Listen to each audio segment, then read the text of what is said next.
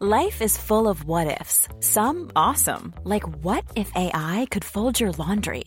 And some, well, less awesome, like what if you have unexpected medical costs?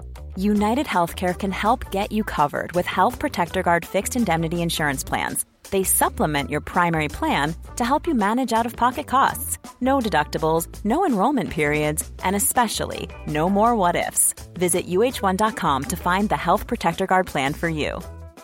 Mom deserves the best, and there's no better place to shop for Mother's Day than Whole Foods Market. They're your destination for unbeatable savings, from premium gifts to show-stopping flowers and irresistible desserts. Start by saving 33% with Prime on all body care and candles. Then get a 15-stem bunch of tulips for just $9.99 each with Prime. Round out Mom's menu with festive rosé, irresistible berry chantilly cake, and more special treats. Come celebrate Mother's Day at Whole Foods Market. Quality sleep is essential. That's why the Sleep Number Smart Bed is designed for your ever evolving sleep needs. Need a bed that's firmer or softer on either side? Helps you sleep at a comfortable temperature? Sleep Number Smart Beds let you individualize your comfort so you sleep better together. JD Power ranks Sleep Number number 1 in customer satisfaction with mattresses purchased in-store. And now, save 50% on the Sleep Number limited edition Smart Bed for a limited time. For JD Power 2023 award information, visit jdpower.com/awards. Only at a Sleep Number store or sleepnumber.com.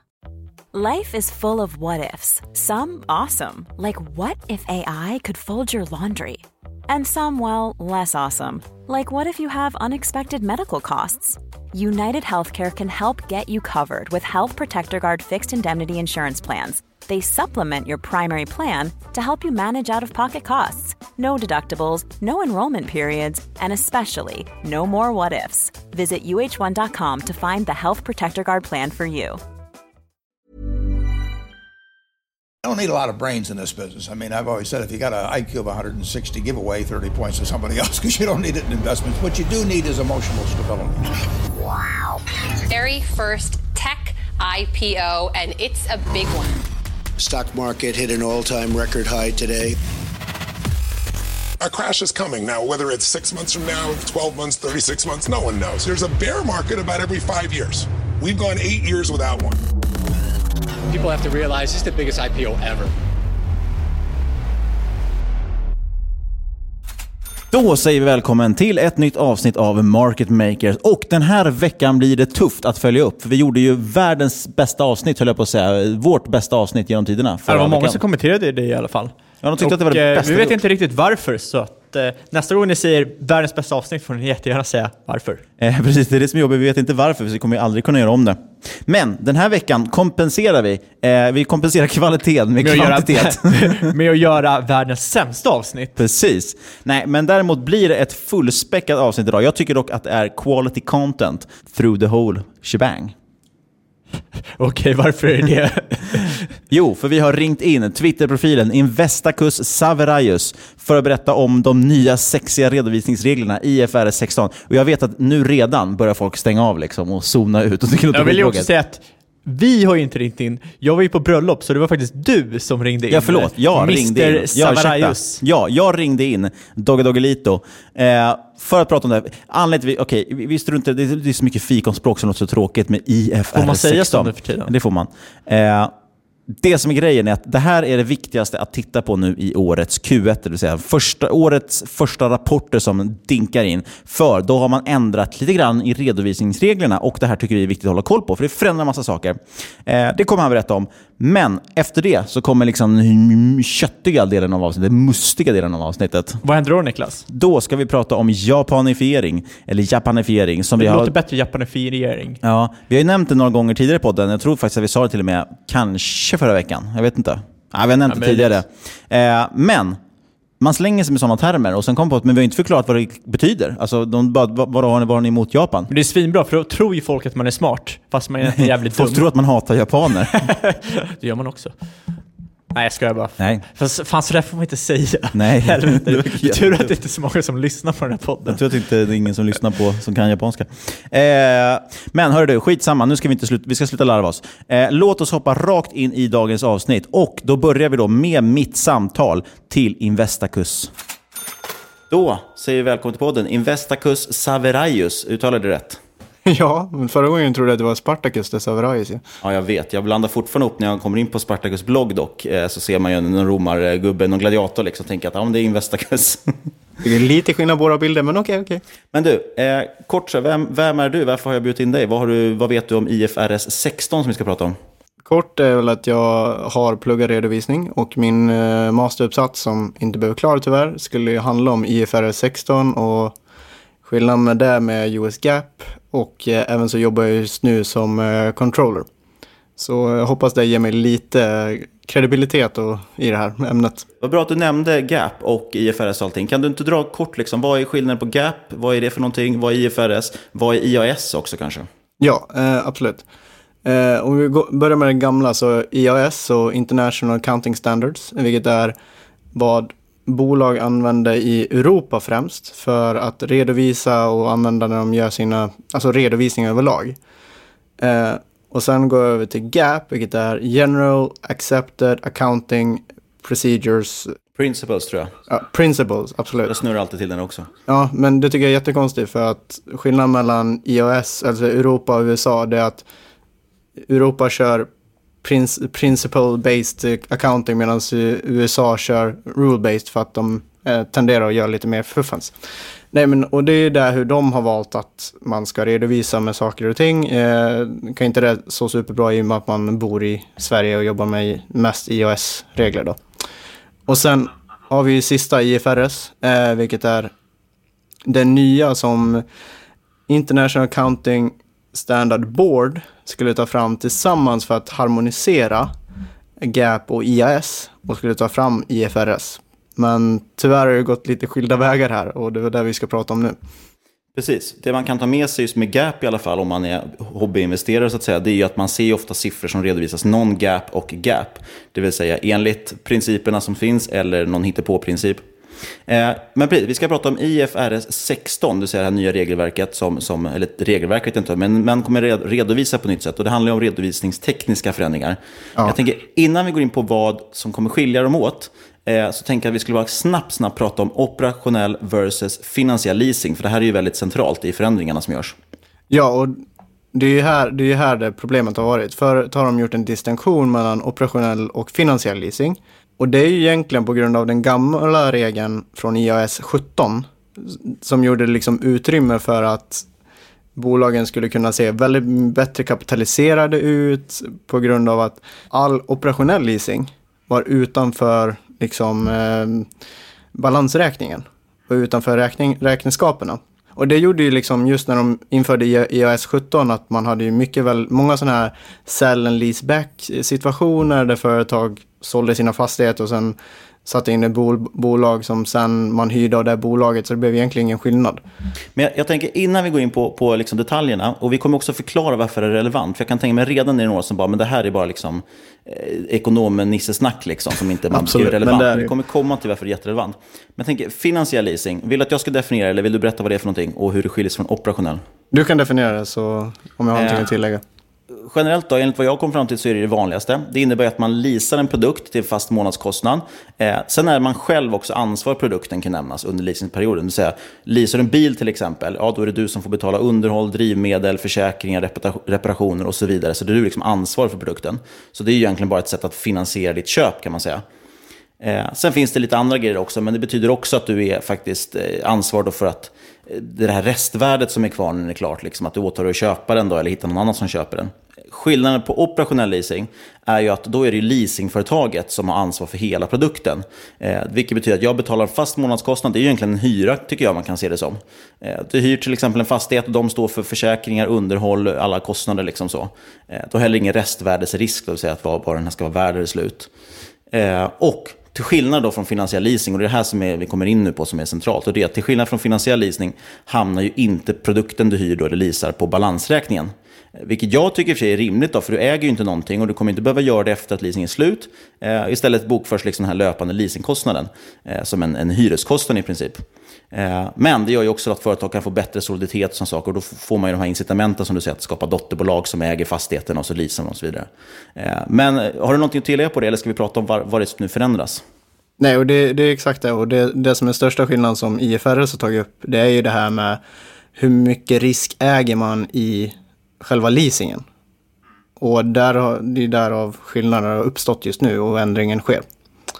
Och det där hänger ihop, man brukar ju prata om det här med off-balance sheet. Eh, man pratar till exempel om USAs, eh, vad heter staten i USA så har ju de en jättestor skuld som inte ligger i balansräkningen i form av pensioner som ska betalas ut. Eh, det här är lite samma grej, man har saker utanför balansräkningen så gör ju att vi som investerare inte håller koll på dem.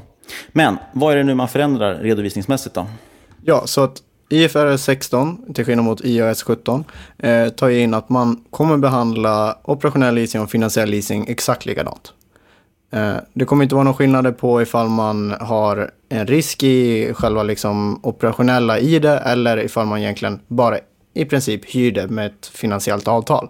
Det gör ju att man kommer flytta saker som du säger off balance, eh, liksom utanför balansräkningen in till balansräkningen. Så egentligen i riktiga världen händer ju ingenting skillnad, bara att det blir nya, nytt redovisat sätt.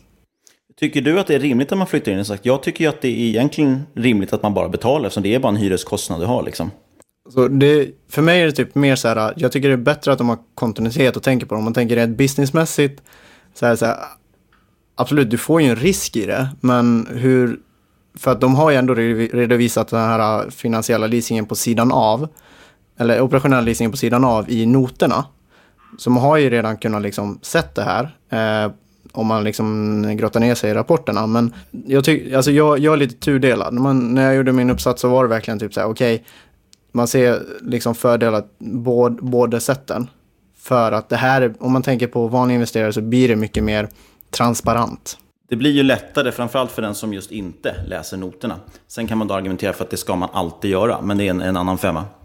Men okej, så första grejen som är viktig där, som säger, de flyttar in i balansräkningen. Då blir det ju både en skuld och en tillgång, eller hur? Yes, så att eh, det, båda blåses upp egentligen. Eh, rätt radikalt för de som har använt de här eh, operationella leasingavtalen. Och det här gör ju jag vet att du skrev i ditt blogginlägg som vi kommer komma tillbaka till också, eh, eftersom eget kapital i bolaget är oförändrat, men skuldsättningen faktiskt ökar, eh, då får du till exempel lägre soliditet i bolagen, vilket kan påverka, eller liksom, ja, det syns ju utåt så att säga. Eh, skuldsättningen som sagt blir ju högre, även, även andelen kassar av dina tillgångar minskar ju. Eh, den nämnde du vet jag Axfood i ditt eh, exempel i bloggen. Kan du nämna någonting om det? Ja, exakt. Och det Axfood liksom flaggar för själv, för de har ju haft eh, eh ett soliditetsmål varje år, eh, varje kvartal, att de ska överstiga ett visst procent. Eh, nu har de ju viss sänkt det till 20 procent per kvartal och det visar ju bara på hur stor effekt det IFRS 16 har på deras balansräkning. och då är ändå eh, Axfood kanske en av de som inte är, är värst påverkade. Vad, vad leasar Axfood för någonting? Alltså de, alla deras hyresavtal egentligen är byggnader. Eh, så egentligen deras hyr, alltså hyresavtal för deras lokaler kommer ju komma in i det här i IFRS 16. Sen har vi också de här avkastning på olika typer av kapital. Vi har ROE, ROC och så vidare.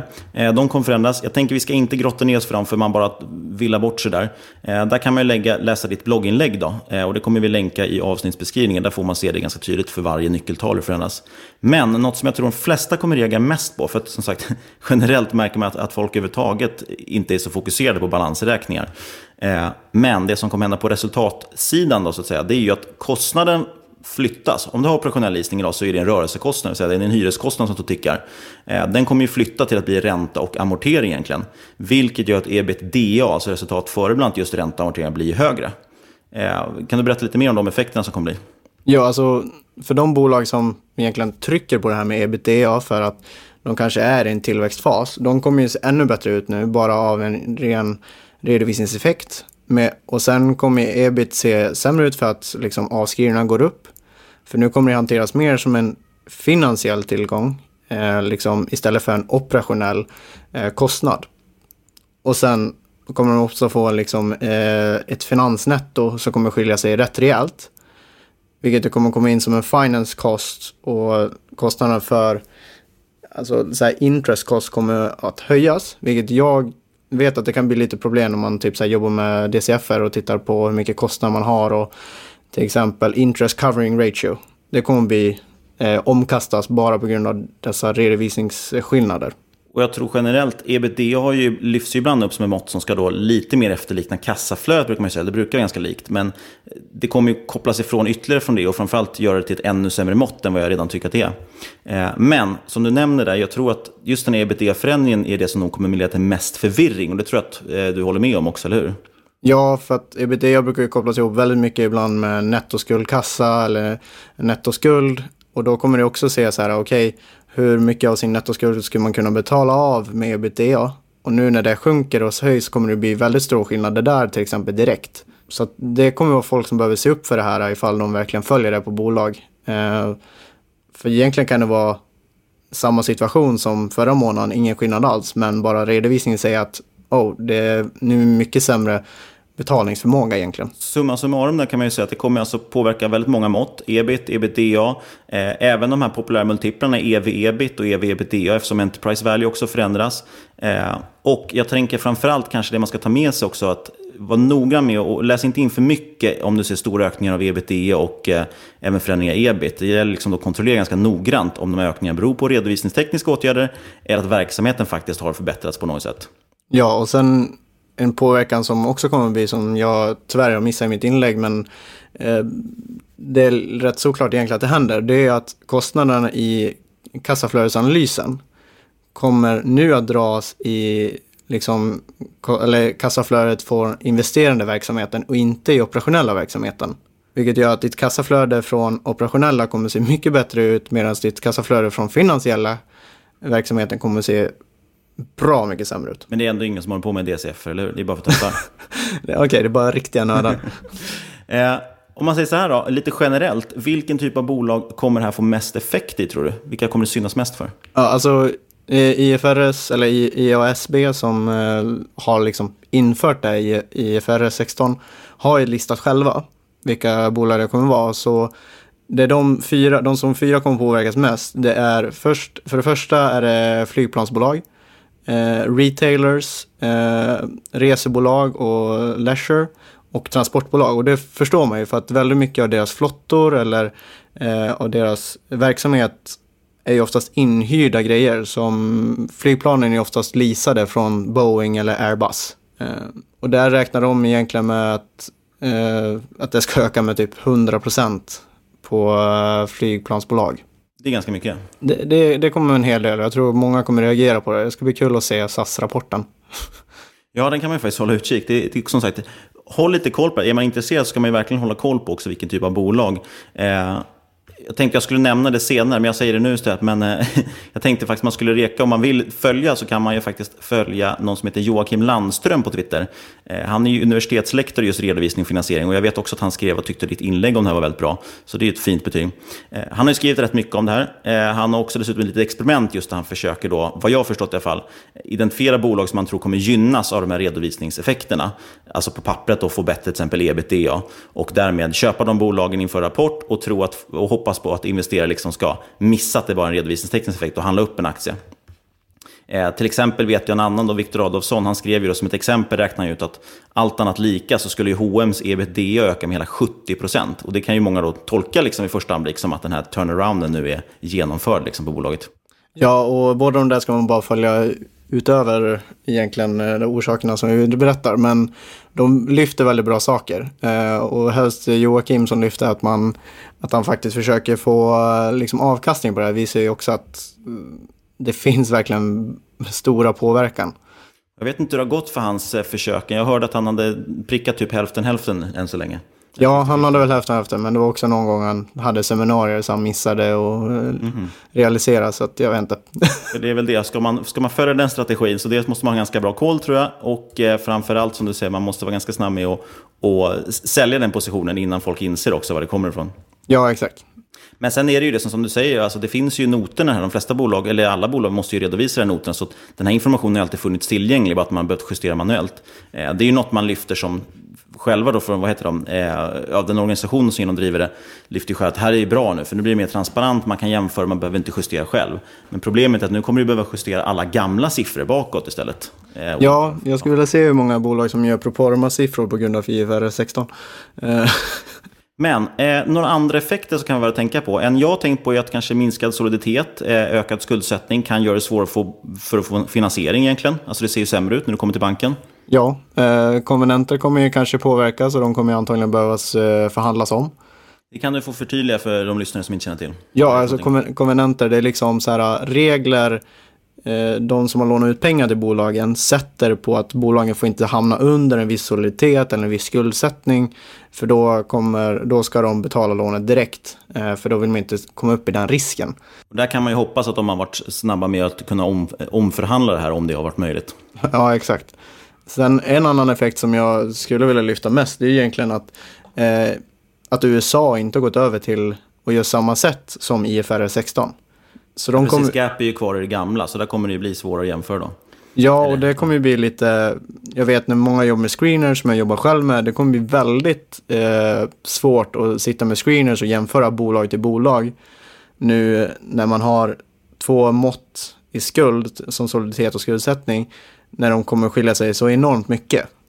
Eh, så att jämföra en, ett flygplansbolag i Europa mot ett flygplansbolag i, eller i USA kommer ju bli enorma skillnader. Samtidigt som man, i och för sig om man ska försöka vara lite positiv så är det ju mellan svenska bolag kommer det bli bättre att jämföra nu eftersom tidigare har ju vissa har ju justerat det här själva så att det ska se bra ut, eh, eller så att det ska se liksom rätt ut medan vissa har inte gjort det. Eh, kanske gå in på det varför man gör den här förändringen. Då. Jag har punktat några grejer så får du se om du håller med om dem. Eh, den första fördelen man lyfter är att det ska vara ökad transparens. transparens det vill säga tillgångar som tidigare var off-balance eh, blir ju nu synliga på ett annat sätt. Ja, och det, det, alltså det, tyck, det måste man ju säga att det blir. För att nu ligger det där och nu kommer det komma med i alla screenings, det kommer komma med i Bloomberg, allting sånt där. Eh, för förut togs det liksom inte upp, förut behövde man leta själv i det för att gräva egentligen. Vilket kanske för oss aktiva ger oss en mindre edge, men det är väl bättre för marknaden överlag. Eh, sen när det gäller nackdelar, då, som sagt, då blir det ju mest uppenbart att det kommer bli väldigt svårt att jämföra med historik. Eh, framförallt använder man en, en tjänst som till exempel Börsdata eller någonting, tittar tillbaka sina gamla siffror, så måste alla de justeras om det ska bli jämförbart, till exempel ebitda. Då. Exakt, så kontinuiteten som man pratar väldigt mycket om i redovisning, eller i IFRS 16, kommer ju bli sämre just nu för stunden. Men man hoppas ju att det kommer ju ändå liksom flyta ut och bli mindre effekt eh, några år framåt. Sen en annan eh, lite kortsiktig risk då, det är väl att bolagen själva kanske lite illvilligt och försöker ja, men härleda den här kraftigt förbättrade ebitda till att bolaget presterat bättre. Man försöker liksom lura investerare. Eh, och även faktiskt bolag som inte försöker det, men som anstränger sig för att vara tydliga med att det här beror på redovisningstekniska förändringar. Även deras siffror kommer ju dock rapporteras av de vanliga nyhetskällorna som liksom att ja, men ebitda ökade med 70 procent. Eh, wow, vilken tillväxt. Ja, så att... Eh, sämre information på kort sikt egentligen. Ja, så att man måste ju läsa in sig nu ifall man ser att det är stora effekter på ebitda. Helst om någon tidning skriver det. egentligen, för att man, man kanske inte ska tro dem direkt av nu.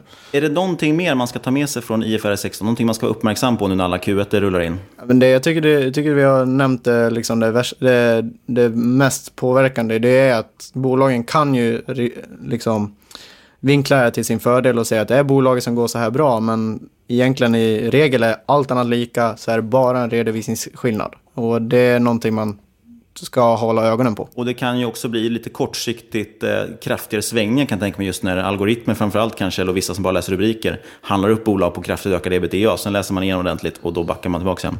Eh, men du som lyssnar kan jag tänka mig tycka att det har varit rätt mycket på en gång. Eh, speciellt om man är lite ovan vid vissa av de här termerna. Vill man repetera lite, eller fördjupa sig framförallt, eh, så rekommenderar vi som sagt ditt inlägg om den här förändringen. Och den har vi lagt en länk till i avsnittsbeskrivningen såklart. Eh, sen tänkte jag skicka med tips, får vi se om du håller med om det. Eh, jag tänker att för de som inte orkar gräva så mycket i redovisningen, då kan man ju åtminstone, det, sista, det minsta, minsta man ska ta med sig är ju att komma ihåg liksom att ebitda kommer förändras kraftigt på det här. Eh, så försök inte jämföra dem med liksom historik om du inte är säker på vad som har förändrats. Men vinsten och omsättningen kommer ju vara oförändrade, så att bättre att hålla koll kanske på utvecklingen i dem i de här, det här kvartalet som kommer nu. Ja, absolut, det håller jag med om. Men jag håller med om det överlag. För ebitda och ebit kan man göra väldigt mycket skillnader med om man jobbar med redovisning. Så är det. Men du, när du ändå är här, eh, stort tack för att du tog dig tid. Vill du berätta lite om din nya podd som du lanserar? Ja, absolut. Det är det som är egentligen roligt som händer i mitt liv just nu. Jag och eh, värdeinvesteraren på Twitter har ju en podd tillsammans som vi har döpt till Game of Stocks. Tack för eh, Spargeneralen för namnet. Och eh, ja, men vi kommer ju liksom göra mycket som ni gör med case, men jag tror vi kommer hålla på med färre bolag, men förhoppningsvis också är vi, det kommer vara mer typ diskussion eh, mellan oss två. Eh, och jag hoppas det uppskattas. Första avsnittet uppskattas väldigt mycket och jag hoppas vi kan fortfarande prestera lika bra som vi gjort nu. Jag har lyssnat på det. eh, Jag tycker det var superbra. Och framförallt kul nu. Nu har det kommit ut så man får in det liksom i sin podcast-app. Det var lite dåligt med det i början. Det tar ju tid med iTunes och allt det här, det vet jag. Eh, Vi lägger i alla fall en, en länk till det där i eh, avsnittsbeskrivningen också, så kan man lyssna på det. Det finns ett avsnitt ute i alla fall när ni berättar om era strategier och bakgrund och så här. Jag tycker det var jäkligt intressant. Tack, och jag tyckte det var jäkligt kul att spela in. Men du, med det säger jag stort tack. Nu ska vi inte ta upp mer av din fina söndagskväll. Ha det fint. Tack så mycket, hej då! Så, som Niklas nämnde tidigare, dagens huvudämne är den eventuella japanifieringen av västvärlden. Och vi har ju som sagt vi har pratat om det och slängt oss rätt mycket med det här begreppet. Och eh, i alla fall privat, så vi antar att vi har gjort det i podden också. Men vi ska väl förtydliga lite vad vi menar. Det här är ett väldigt, väldigt intressant ämne och väldigt viktigt ämne. Men innan vi, vi kanske ändå ska säga det, liksom att, eh, jag såg en ganska bra kommentar härom, häromveckan på Twitter, någon som sa då att man, man handlar inte kortsiktigt på makroekonomi, eh, liksom, eller makrodata. Eh, och det håller ju vi med om, det funkar liksom inte riktigt så. Eh, och generellt då tycker jag att man ska också skilja faktiskt på information och information. För en del information, ja, den går ju faktiskt till, den tar du ju tillförskaffar du dig för att kunna tjäna pengar på något sätt. Alltså du till exempel läser, en, läser om ett bolag som du tycker är intressant. Eh, men andra, liksom en annan information handlar ju bara om att bygga pusselbitar, lägga små pusselbitar i ens världsförståelse. Och det här vi ska prata om idag, det är nog då, hör nog snarare till den senare kategorin. Det vill säga, det här är mest intressant. Det handlar om att försöka förstå världen, försöka förstå vad som kan hända. Eh, som man kan tänka sig är japanifiering kopplat till Japans ekonomi. Hur, hur tänker du då? jo, men det är så att den japanska börsen den kraschade rejält efter en bubbla kring 1990. Eh, under 80-talet så hade man ju haft en stark ekonomisk tillväxt och på så vis så kan man jämföra Japan eh, till exempel hur vi ser Kina idag. Man trodde ju nämligen att Japan höll på att växa ikapp USA och att landet skulle bli världens största ekonomi. Men istället så tvärbromsade allting. Bubblan hade ju, likt många andra bubblor innan dess, eh, byggts upp av för frikostiga krediter helt enkelt. Japans centralbank var de som liksom eldade på hela cirkusen och då i slutändan fick man situation där alldeles för många hade alldeles för stora lån. Eh, det här har vi ju sett många, många gånger tidigare i historien. Eh, och då för att försöka ta sig ur det här liksom, och stoppa upp det så chockhöjde man räntorna sent 1989. Men fick då som reaktion, som ett brev på posten, ett kraftigt börsfall som effekt. Ja, det, det- där uttrycket brev på posten funkar inte längre. E-mail i eh, inkorgen. Ja, jag tänker framförallt på Postnord. Ah, ja, skitsamma. Ja, men det är väl inte direkt något nytt under solen här. Låga räntor och expansiv penningpolitik det ger ju överbelånade företag och höjer du sedan räntorna får du zombieföretag som inte klarar av något annat än att betala sina räntor. Och till skillnad från andra liknande bubblor så återhämtar sig aldrig Japan. Faktum är ju att den ekonomiska stagnationen den är ju så signifikant att perioden 91 till 00 brukar kallas för the lost decade, eller ja, det förlorande årtiondet. Men, det här är lite roligt faktiskt. Det finns ett problem med det här namnet. Man fick ju byta namn. Det kunde inte heta The Lost Decade, för det fortsatte ju längre än tio år. Eh, så i slutändan fick man ändra namnet till De förlorade 20 åren istället. det stod helt, helt stilla alltså. Mellan 95 och 07 eh, så backade faktiskt Japans BNP med närmare 20% medan reallönerna, alltså lönen efter inflation, föll med runt 5%. Eh, räntorna har dessutom hållit sig faktiskt under 1% sedan dess och idag står den här reporäntan då i Japan på minus 0,1%. skräcksituation och eh, kanske lite där varför man inte ska placera alla sina pengar i en korg. Så är det. Eh, Japan i alla fall, de kämpar ju faktiskt fortfarande med det här. De har ju fortfarande inte fått fart på någon vidare tillväxt. Samtidigt dock, jag menar, landet står ju kvar. Folk äter sig mätta, man överlever med både låga räntor och liten tillväxt. Det är liksom inget dödligt med det. Eh, så vi pratar liksom inte om någon apokalyps här, utan det är helt, helt enkelt en, en tid. Japanifiering signifierar, liksom, eller visar på en tid liksom där det kanske blir lite extra viktigt att välja sina tillgångsallokeringar, kan man säga, som investerare i alla fall. Ja, om man ska förtydliga det här då, så i Japan har man alltså haft nollräntor i 20 år och eh, dessutom extremt aggressiva kvantitativa lättnader som till exempel eh, lett till att man nu äger närmare 80% av aktiemarknaden via ETFer. Det är ju smaskigt, så man kan ju föreställa sig då att eh, Ingves skulle äga 80% av svenska börsen. Ja, det är en rätt chockerande siffra och många känner säkert till den sedan tidigare. Eh, Det tål i alla fall att upprepas vad sjuk den är. Jag läste också att Bank of Japan är bland de tio största ägarna i ungefär hälften av alla listade företag i Japan. Mumma kardemumma. Men, eh, Förstå hur många, många stämmor Ja, de måste alltså, springa det- på.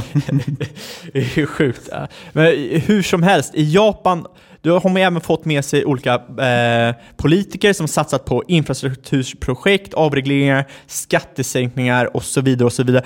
Eh, och trots detta har tillgångspriser sjunkit eller i bästa fall rört sig sidledes. Och en optimist kanske skulle säga att det är en bra period att skapa alfa. Precis, för när alla andra genererar noll i avkastning, så om du då får en lite avkastning så har du ju vunnit. Då är du en legend. Jajamän. Men, så det som menas då när man säger att väst nu, liksom västvärlden, eventuellt går in i en japanifiering, eller kanske till och med redan har påbörjat resan, eh, ja då menar man att Europa och USA antagligen liksom, ja, är på en liknande väg. Eh, givetvis kommer det ju inte se exakt likadant ut, men Japan är ändå den bästa jämförelsen vi har.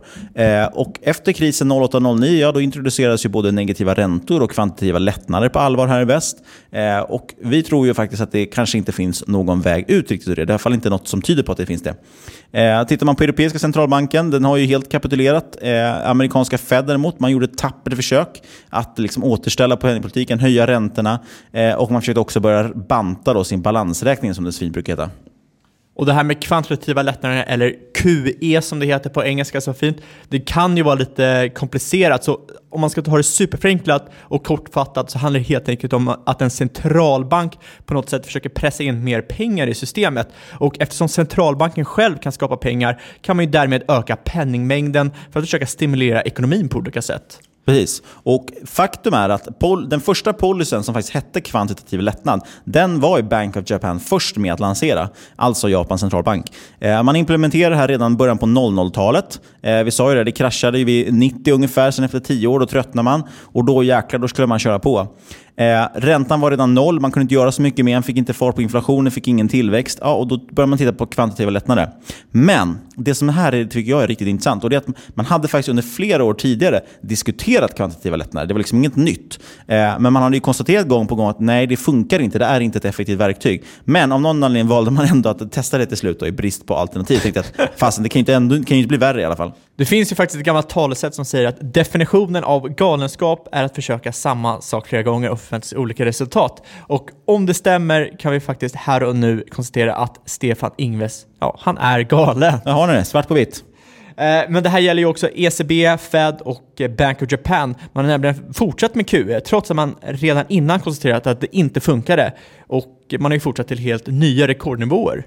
Japans centralbank de har idag närmare 5 biljoner dollar i tillgångar. Det motsvarar alltså ungefär fem gånger Apples börsvärde eh, när de där spräckte den här enbiljonsgränsen för att sedan falla tillbaka lite. Eh, det har också gjort att deras balansräkning nu faktiskt är större än hela landets BNP.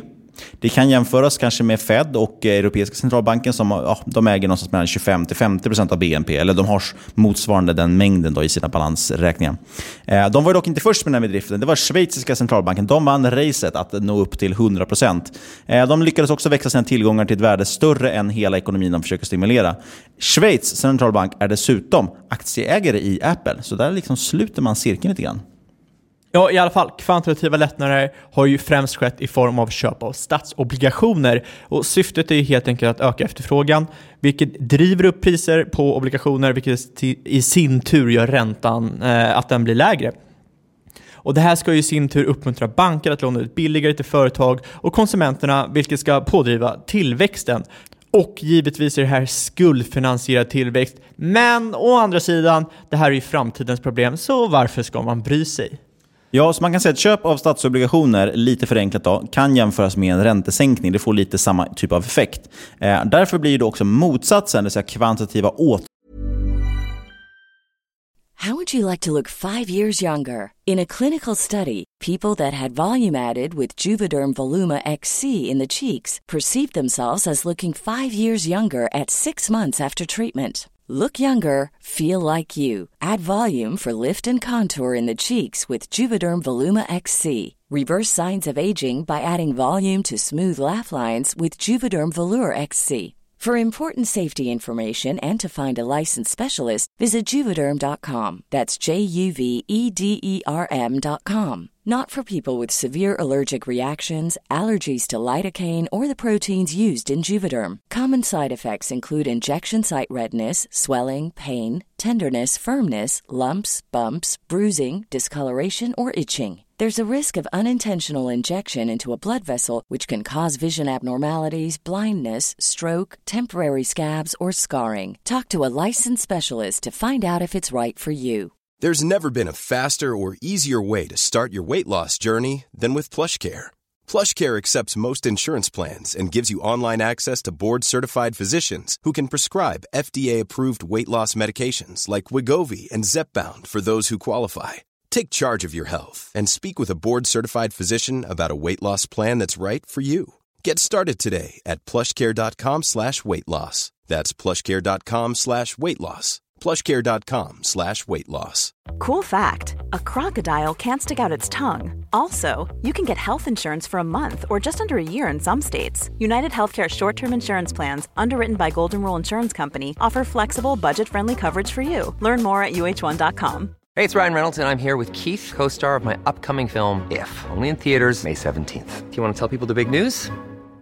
All right, I'll do it. Sign up now and you'll get unlimited for $15 a month in six months of Paramount Plus Essential Plan on us. Mintmobile.com slash switch. Upfront payment of $45 equivalent to $15 per month. Unlimited over 40 gigabytes per month. Face lower speeds. Videos at 480p. Active Mint customers by 531.24 get six months of Paramount Plus Essential Plan. Auto renews after six months. Offer ends May 31st, 2024. Separate Paramount Plus registration required. Terms and conditions apply if rated PG. There's never been a faster or easier way to start your weight loss journey than with PlushCare.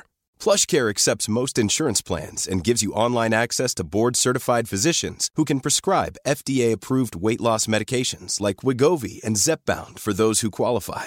Take charge of your health and speak with a board-certified physician about a weight loss plan that's right for you. Get started today at plushcare.com slash weight loss. That's plushcare.com slash weight loss. plushcare.com slash weight loss. Stramningar eller quantitative tightening, eh, QT. Eh, det motsvarar ju då en räntehöjning kan man säga. Och amerikanska Fed de lyckades ju alltså påbörja det här QT-programmet och då banta sin balansräkning. Samtidigt som man också höjde räntorna, så det vart ju liksom en dubbel effekt åt fel håll eh, för ekonomin. Med facit i hand kan vi kanske konstatera att de började lite för sent och de gick lite för fort fram, vilket vi såg nu när marknaden började dyka rejält i höstas och vintern. Men oaktat detta så är det ju två viktiga saker vi kan ta med oss. Eh, QE har aldrig tidigare testats på en sån här stor skala och det har ju heller aldrig QT. Och ingen visste ju därför vad som skulle hända eller hur man ska kunna genomföra det här. Och vi lutar ju åt den sidan att, eh, som tror att man liksom aldrig kommer att kunna genomföra det fullt ut. Istället känns det mer troligt att vi, liksom likt Japans centralbank, alltid kommer att behöva fortsätta stödköpa och kanske utöka till att man liksom, eh, inte bara köper statsobligationer utan även både aktier och andra tillgångar. Ja, och nästa steg här skulle kunna då vara det här som kallas helikopterpengar. Eh, det är ett nytt och lika obeprövat koncept som de andra. Resonemanget där kan summeras lite i att ja, men QE, alltså de här man köper statsobligationer, det ger ju bara inflation i tillgångspriser. Vi har ju sett huspriserna har ju stuckit upp, aktiepriserna har stuckit upp. Eh, men det är ju inte så att folk har fått det särskilt mycket bättre i den verkliga ekonomin. Eh, så man kan kalla det en löneökning för de rika, de som har tillgångar. Och därför då tycker en del att då borde man istället dela ut pengarna till folket som sen då får konsumera fritt. Och det kommer ju driva på tillväxten. Eh, Och det här namnet helikopterpengar, ja det kommer ju då från den här lite skämtsamma bilden av en centralbankschef som hänger ut en helikopter och häller liksom pengar över stan. Och det här kanske låter helt galet, men ja, det borde det göra. Men så börjar man istället prata om Universal Basic Income, eller medborgarlön, och det är inte ett helt främmande koncept för de flesta. Och eh, det är ju så att man, man hittar ju rätt många sympatisörer även i de finare rummen nu för tiden. Och medborgarlön, mer eller mindre samma sak som helikopterpengar. Och visst, i de länder där man gjort försök med medborgarlön, medborgarlön eh, så är det ju ofta skattepengar som delas ut. Men varför kan man inte trycka nya pengar och dela ut, Niklas? Ja, och allt det här då kulminerar i det som brukar kallas för modern monetary theory. Eh, det kanske är något du har hört talas om om du lyssnar lite på finansmedier på senare tid. Det har blivit en liten diskussion om det. Modern monetary theory, Gud, jag kan inte uttala modern monetary theory, eller MMT, det var lättare. Eh, det är ju helt enkelt slutsatsen egentligen att, eh, ja, men om man inte ger några negativa effekter att trycka pengar i all oändlighet, ja då kan vi väl bara fortsätta med att gasa fullt ut, öka takten. Jag vet att eh, främst på Eh, Demokraternas sida i USA är det allt fler som börjar sympatisera med MMT. Du har ju till exempel Bernie Sanders och eh, spelat hans ekonomisk ansvarige som inte kommer ihåg vad hon heter just nu. Och så har du även hon OC. Eh, Man kommer alla, alla ihåg vad hon heter, man kommer bara ihåg OC. Alexandra exakt. någonting Cortez tror jag. Men, alltså trots att centralbankerna svalt alla skulder och pressat ut nya pengar i systemet tycks inte inflationen, mätt som KPI ska tilläggas, ha påverkats och inte heller ser vi några betydande negativa effekter på ekonomin. Varför ska man då inte trycka gasen i botten och trycka oändligt med pengar? Och det är inget som hindrar en USAs finansdepartement från att ge ut en obligation med en nolla både i ränta och löptid. Om Fed sedan köper den här obligationen från amerikanska staten, då blir det ju en direkt konvertering till dollar på kontot för amerikanska staten. Mm. Och det här diskuteras ju faktiskt på allvar och samtidigt som då väldigt många också skriker att vänta, det här kommer leda till hyperinflation. Eh, men sagt, det finns framstående namn i USA som tycker att det här MMT, det är vägen framåt.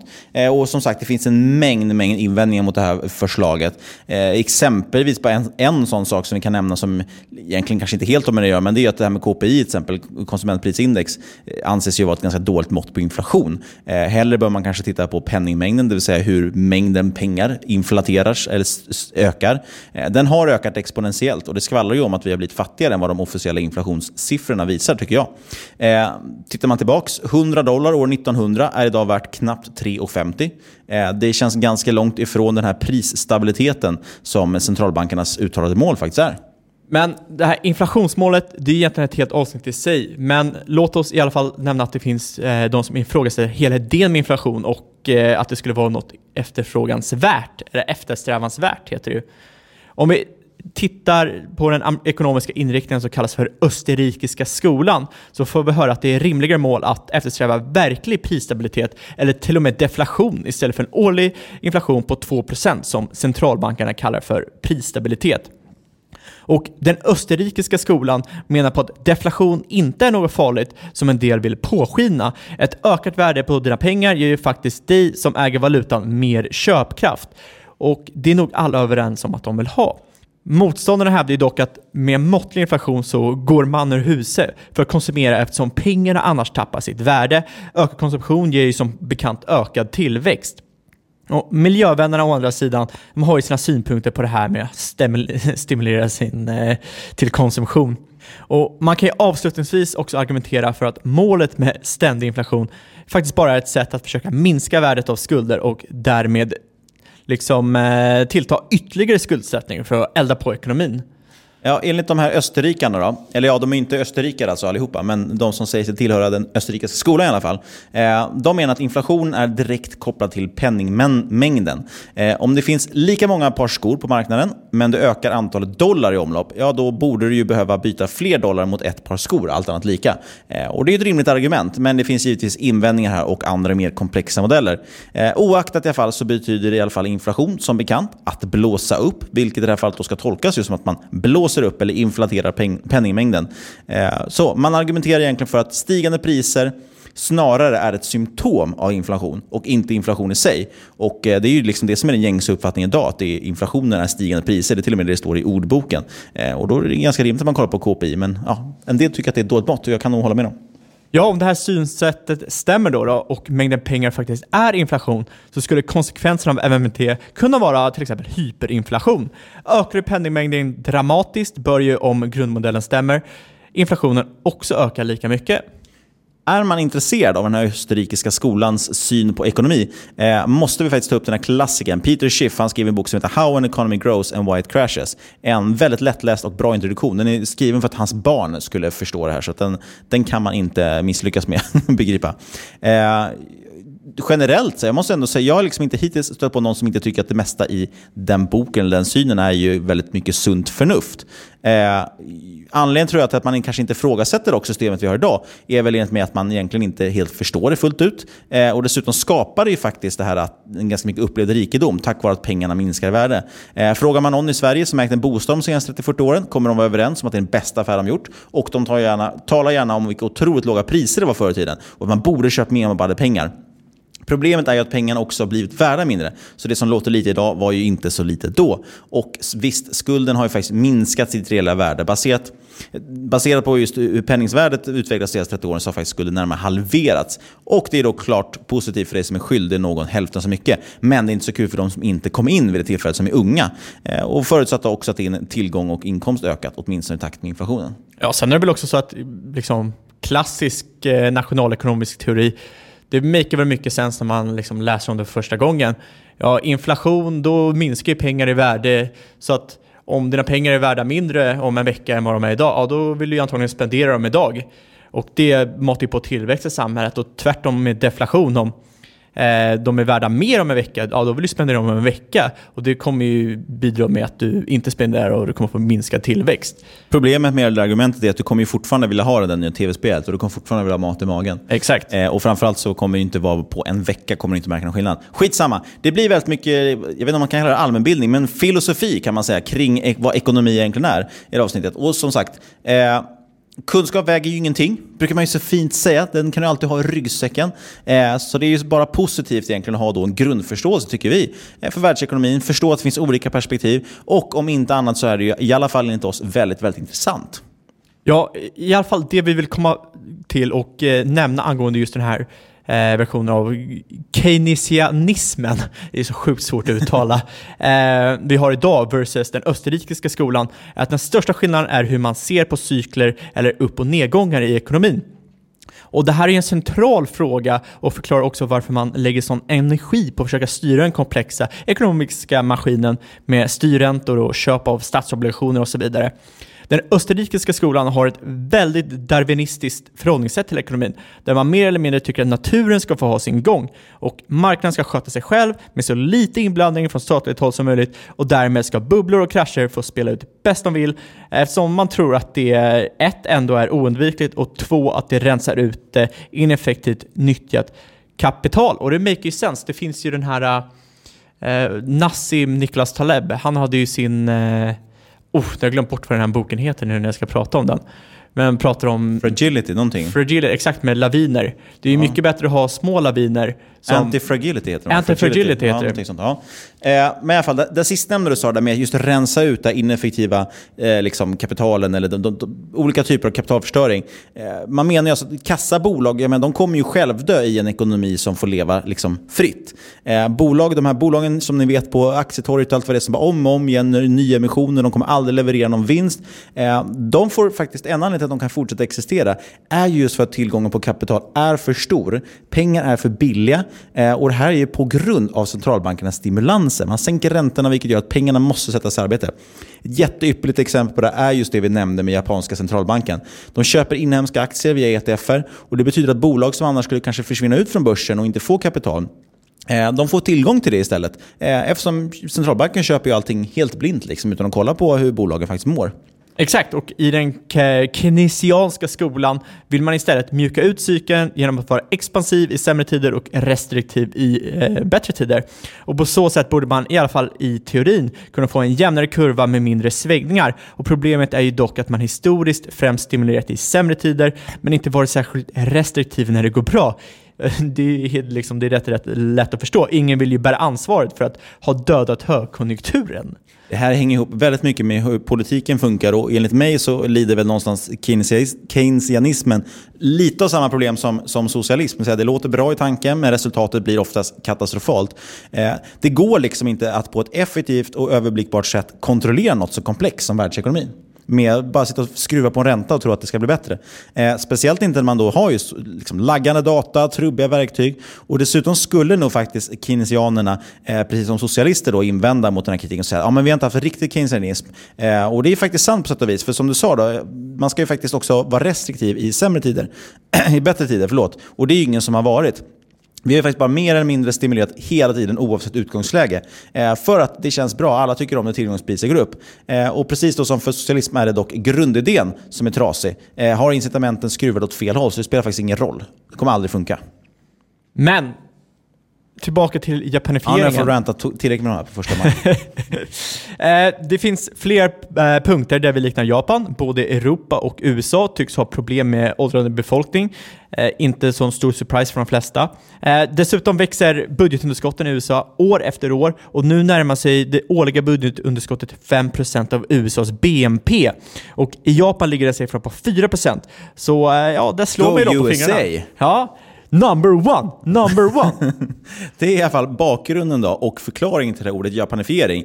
Eh, och vi lyckades dessutom eh, dra upp tusen andra saker också längs vägen. Det är lite det som är så härligt med en podd, att det är ingen som, som drar i bromsen och säger att man inte får prata om det. Men låt oss nu vända blicken framåt, försöka gissa lite vad som kommer att hända kanske härnäst, vad det här kommer leda till. Eh, och då har vi tagit med oss en ledsagare längs vägen här. Vi har med oss John Maldin, eh, kanske ett bekant namn för några trogna lyssnare och eh, den vars nyhetsbrev faktiskt inspirerade oss till att skriva just det avsnittet. Ja, tyvärr har vi inte med honom i person då, då utan vi har ju med honom i tankarna. Men du sa ju att han skulle komma. Du sa ju att han hade ställt upp. Åh, alltså han ville ju vara med, men han fick förhinder. Ja, okej, han kunde inte svenska, kanske var det som problemet. Han är i alla fall, för den som undrar, en välrenommerad finansiell kommentator, bästsäljande författare, har över en miljon tror jag läsare faktiskt varje vecka på sina nyhetsbrev och prenumerationstjänster. Nu ska inte vi ge bort våra bästa källor här Niklas. Då kommer ingen vilja lyssna på oss längre. Men i alla fall, först och främst kan vi börja med att klargöra att Moldin tror att vi har en recession på ingång i USA de kommande 1-2 åren. Till och med två recessioner, men det kommer vi komma tillbaka till sen. Mm. Och eh, denna utveckling kommer givetvis att leda till eh, utökade stimulanser eh, av de berörda centralbankerna. Och här är det värt att påminna igen om att det amerikanska Fed som sagt eh, har mycket mer svängrum med sin ränta innan man når ner till nollstrecket jämfört med till exempel Sverige och Japan som har minusräntor. Too sad. Det är också värt att tänka på att 2008 var det faktiskt ingen som trodde på nollränta i USA. Eh, Man trodde inte att det skulle komma negativa räntor hos Europeiska centralbanken. Eh, Man trodde kanske inte att det skulle finnas en samling statsobligationer med, på ett värde över 11 biljoner dollar som hade negativa räntor. Eh, Bara månader liksom egentligen innan de här åtgärderna implementeras var det faktiskt för många fortfarande helt otänkbart. Eh, som sagt, även i Japan under 2001 då trodde man ju inte att QE skulle tillämpas för man hade ju konstaterat att det var inte ett effektivt verktyg. Men trots det så körde man på och man kan ju faktiskt argumentera för att effekterna har ju i mångt och mycket uteblivit. Eh, visst, vi har haft en ganska bra ekonomisk period nu men eh, tycks vara beroende just av låga räntor. Så fort man börjar försöka skruva upp det här, ja då märks den här höga skuldsättningen av. Eh, och inflationen har inte heller fått någon fart, även om den då förvisso håller sig faktiskt hyfsat runt målet får man ändå ge dem. Mm. Och Om man då- ska tro på KPI-siffran. Mm. De negativa effekterna eh, har dessutom antingen uteblivit eller inte hunnit materialiseras än. Därför håller vi med Moldin när han yrkar på att man kommer att fortsätta på samma väg när det barkar nedåt nästa gång. Eh, ja, stackars Ingves får nog aldrig uppleva en räntehöjning under sin livstid. Och precis som vi påpekat i tidigare avsnitt så avtar ju effekten av krediterna i takt med att skuldsättningen ökar. Eh, som jämförelse 2017 gav en dollar i skuld ungefär 40 cent i BNP-tillväxt. Eh, för 50 år sedan ja, gav samma dollar 4 dollar i tillväxt. Alltså en sjuk ök, värdeökning, en sjuk hävstång fick du förut. Eh, och idag får, går det faktiskt back på det. Eh, man måste alltså hela tiden öka den här dosen tiden för att få samma kick. Eh, och det finns idag enligt Glaskin Chef skräpobligationer för över 4 biljoner dollar ute på marknaden. Eh, liksom, hur ska bolagen bakom de här någonsin kunna överleva egentligen om räntan höjs? Då får vi bara en massa zombieföretag som vi pratar om. Det finns alltså ingen annan väg än att åtminstone hålla de penningpolitiska stimulanserna på samma nivå som idag. Men mer troligt sagt kommer man att behöva stimulera ytterligare vidare. Eh, Sen håller jag kanske inte helt med Molde när han spår en världsomspännande recession. Eh, det finns ju faktiskt länder som kanske börjar nu se ut som att de bottnar ur lite. Eh, USA har ju varit starkast liksom ända in i slutet. Oaktat det här fallet så har vi många stora ekonomier som ser ut att kunna få det rätt tufft framgent. Eh, och när tiderna blir tuffare, ja då kommer bolagen som tidigare balanserat på gränsen till att få sina obligationer klassade som skräp, få svårt med betalningarna. Därmed finns det risk för att ratingen sänks och då försvinner de här stora institutionella köparna såsom pensionsfonder och försäkringsbolag. Vilket gör att säljtrycket ökar ytterligare. Det här är ett lite skrämmande scenario som det pratas om. Absolut, och jag håller väl liksom lite mer Molden där ja, just om att man kan få en världsomspännande recession just med tanke på hur eh, just recession är de, när det kommer från ett större land, att det brukar eh, omfatta vad som kallas för en contagion och väldigt lätt sprider sig över till andra länder som kanske från början inte var direkt eh, eh, effekter av det här, vilket man kanske såg i finanskrisen. Jag tror att man kommer få en superspännande recession istället för en världsomspännande. Men just det här scenariot, det har ju varit en snackis i finansvärlden senaste tiden. Och, eh, det... här med att man ska sänka ratingen på krediterna menar du? Eller ja. obligationerna? Ja. Eh, exakt. Och eh, det är lätt att tänka sig att det blir som i The Big Short, när bankerna och ratinginstituten vägrar nedgradera eller prissätta tillgångar till sitt rätta värde just, av, eh, just för liksom, rädsla för effekterna. Precis, så det är en del som tror att det här kommer aldrig ske. Eh, jag kan nog tro att det faktiskt finns en, en risk för att det blir så också, att det inte kommer ske. Eh, Molden i alla fall, han säger om att Feds balansräkning ska växa från dagens 4 biljoner dollar till ungefär 10 biljoner dollar i mitten av 2020, när USA just genomgått sin andra recession på kort tid. Det var det här jag nämnde ju. Varför en andra recession? Jo, för att man tror då på att de här vänstervindarna som just nu blåser i USA, och vi nämnde ju det med Alexandra, och vad heter, ja, AOC får hon heta, och eh, Sanders, eh, de kanske får fäste. Liksom. Eh, och då kommer ju deras höjda skatter med största sannolikhet bromsa ekonomin ytterligare och då ge kanske ytterligare också en recession. Eh, allt som sagt är ju verkligen rena, rena spekulationer nu. Men man kan i alla fall inte säga att det inte känns helt osannolikt. Ja, apropå just skattehöjningarna, eh, kanske någon funderar över hur höjda skatter skulle påverka eh, statsskulden. Precis. inte det lösningen då? Det är bara höja skatterna så kan vi betala tillbaka allt. Jo, USAs budgetunderskott 2018 var närmare 800 miljarder dollar, men den totala skulden ökade 1,2 eh, biljoner dollar tack vare drygt 400 miljarder dollar som av olika skäl rapporterades separat. Och ett förslag som diskuterats i USA är att man ska ha en 70% i skatt på höginkomsttagare och en sådan skulle alltså allt annat lika ge ungefär 72 miljarder dollar per år i extra intäkter och minska budgetunderskottet med ynka 6%. Inte jätteeffektivt alltså? Nej.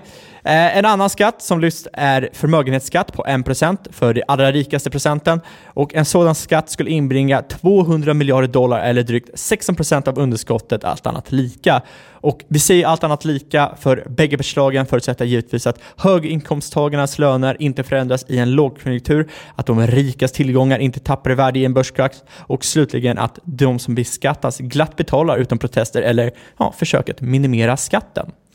Och de där 200 miljarderna som eh, då skulle dras in med en förmögenhetsskatt kan ju faktiskt ställas i relation till att staten idag betalar över 500 miljarder per år bara i räntekostnader. Det är alltså, eh, vad säger man, en fis i rymden som man brukar säga. Eh, jag tycker därför kanske att man inte helt ska skylla på de rika när man klagar över ekonomiska klyftor. Det är faktiskt först och främst tack vare slösaktiga stater och samarbetsvilliga centralbanker vi har hamnat på de sjuka nivåerna vi har idag. Man, man kan ju säga så här, det beror på vilka rika man skyller på. Ja, så är det absolut. De, de som styr landet tycker man absolut kan skylla på.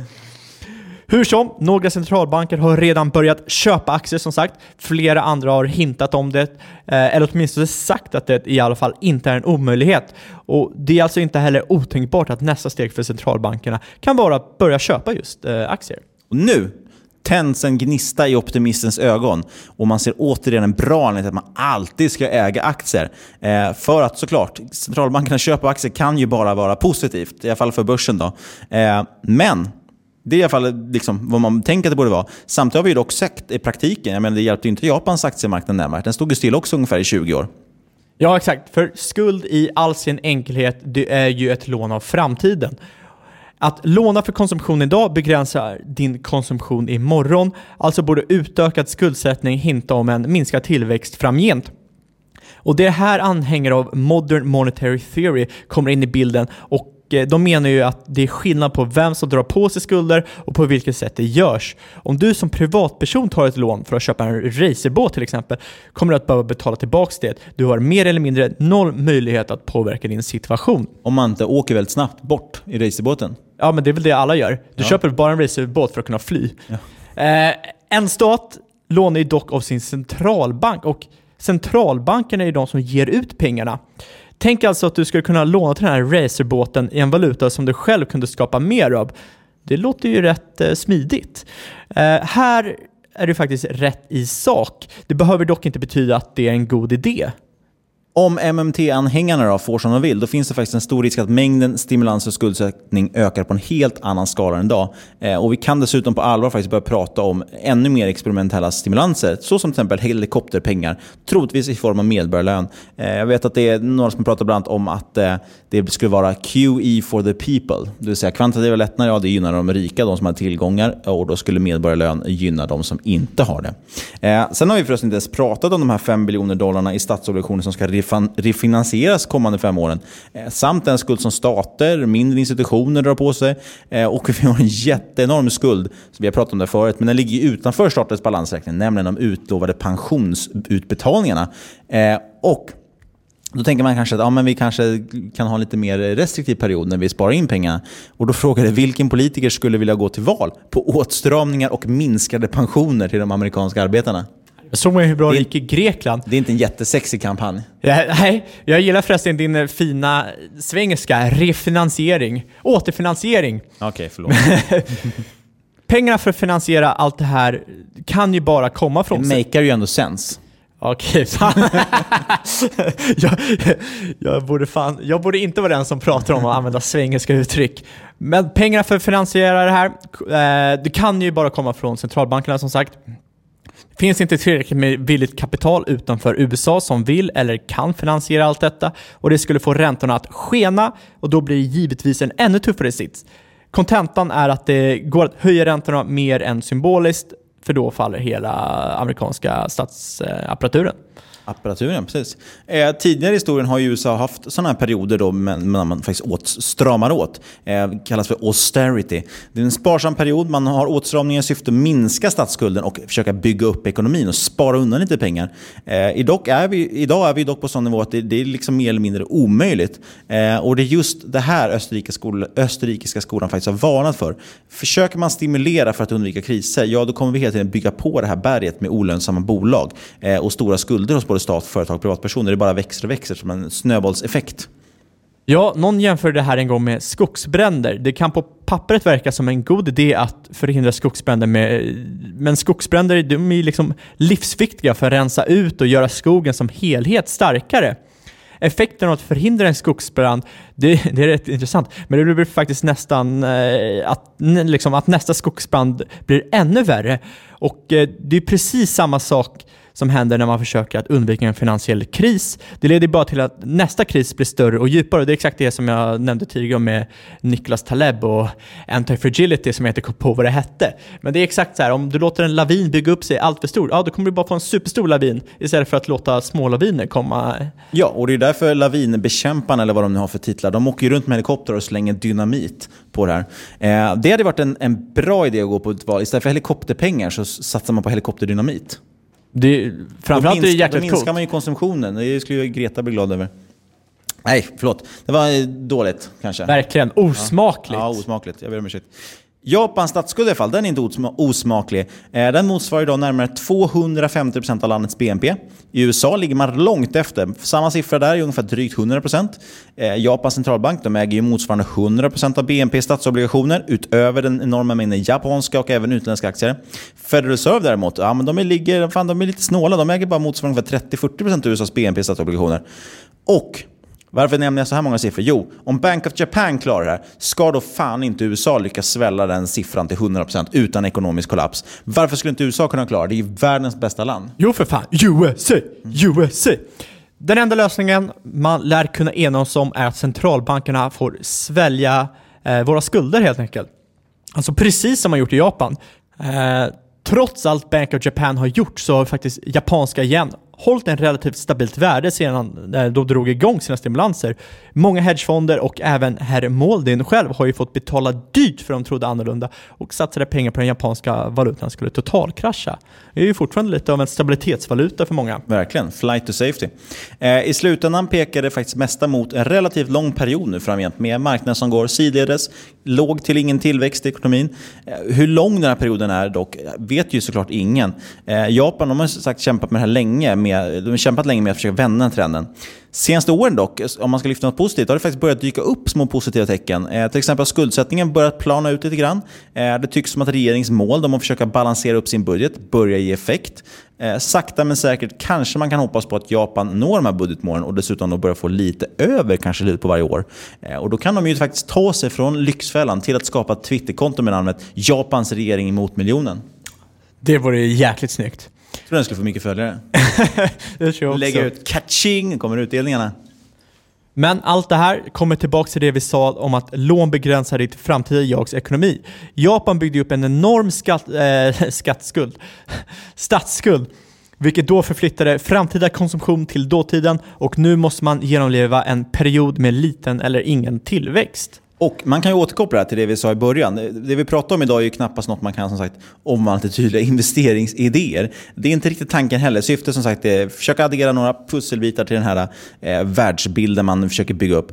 Reda ut vilken typ av värld vi kommer att behöva agera i som investerare. Och jag, jag vill banne mig ändå liksom slå ett slag för att det inte heller att vara negativ eller bearish att prata om det här. Det är att vara realist. Faktum är att caset för att investera överhuvudtaget det blir starkare av den här bilden vi målar upp. Pensionsförvaltarna har redan svårt att nå sin avkastningsmål och kommer inte bli lättare om centralbankerna köper allt som inte är fastlimmat.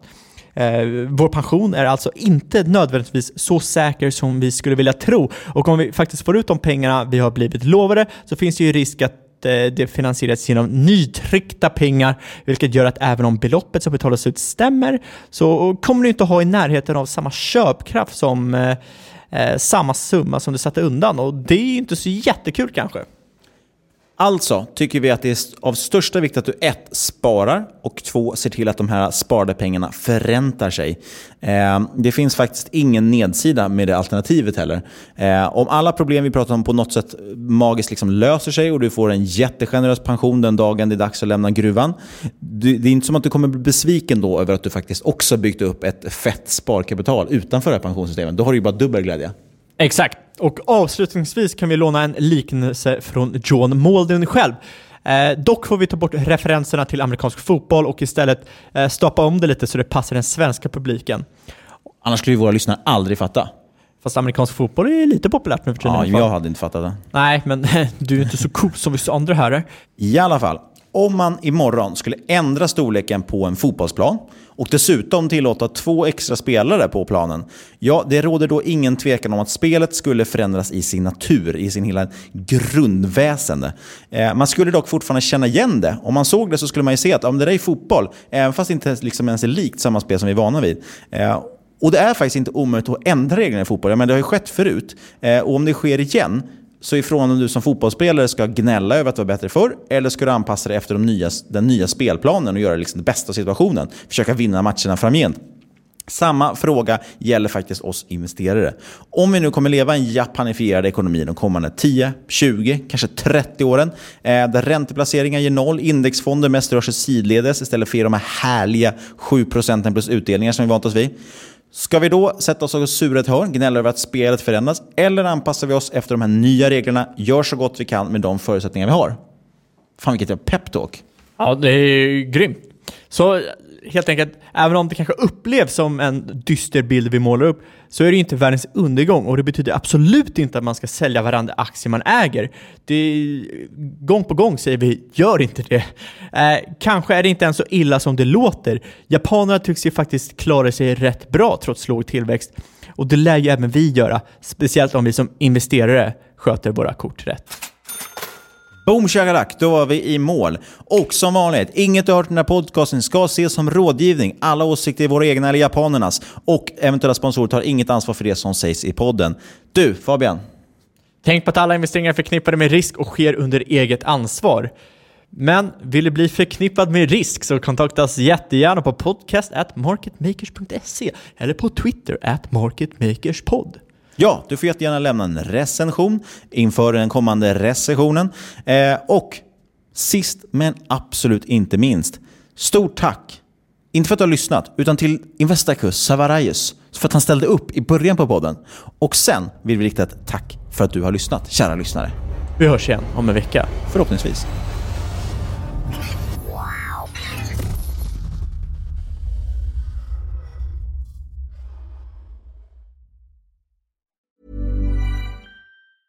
Planning for your next trip?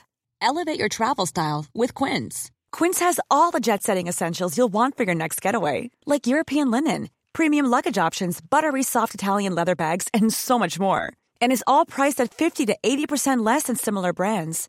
Plus, Quince only works with factories that use safe and ethical manufacturing practices.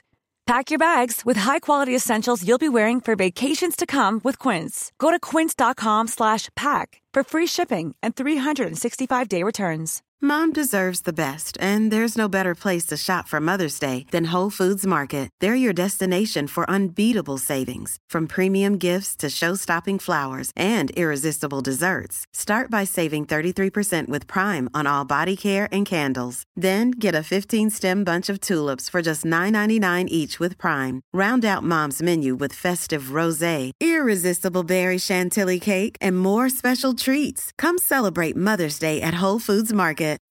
When you need mealtime inspiration, it's worth shopping Kroger, where you'll find over 30,000 mouthwatering choices that excite your inner foodie. And no matter what tasty choice you make, you'll enjoy our everyday low prices, plus extra ways to save, like digital coupons worth over $600 each week. You can also save up to $1 off per gallon at the pump with fuel points. More savings and more inspiring flavors make shopping Kroger worth it every time. Kroger, fresh for everyone. Fuel restrictions apply.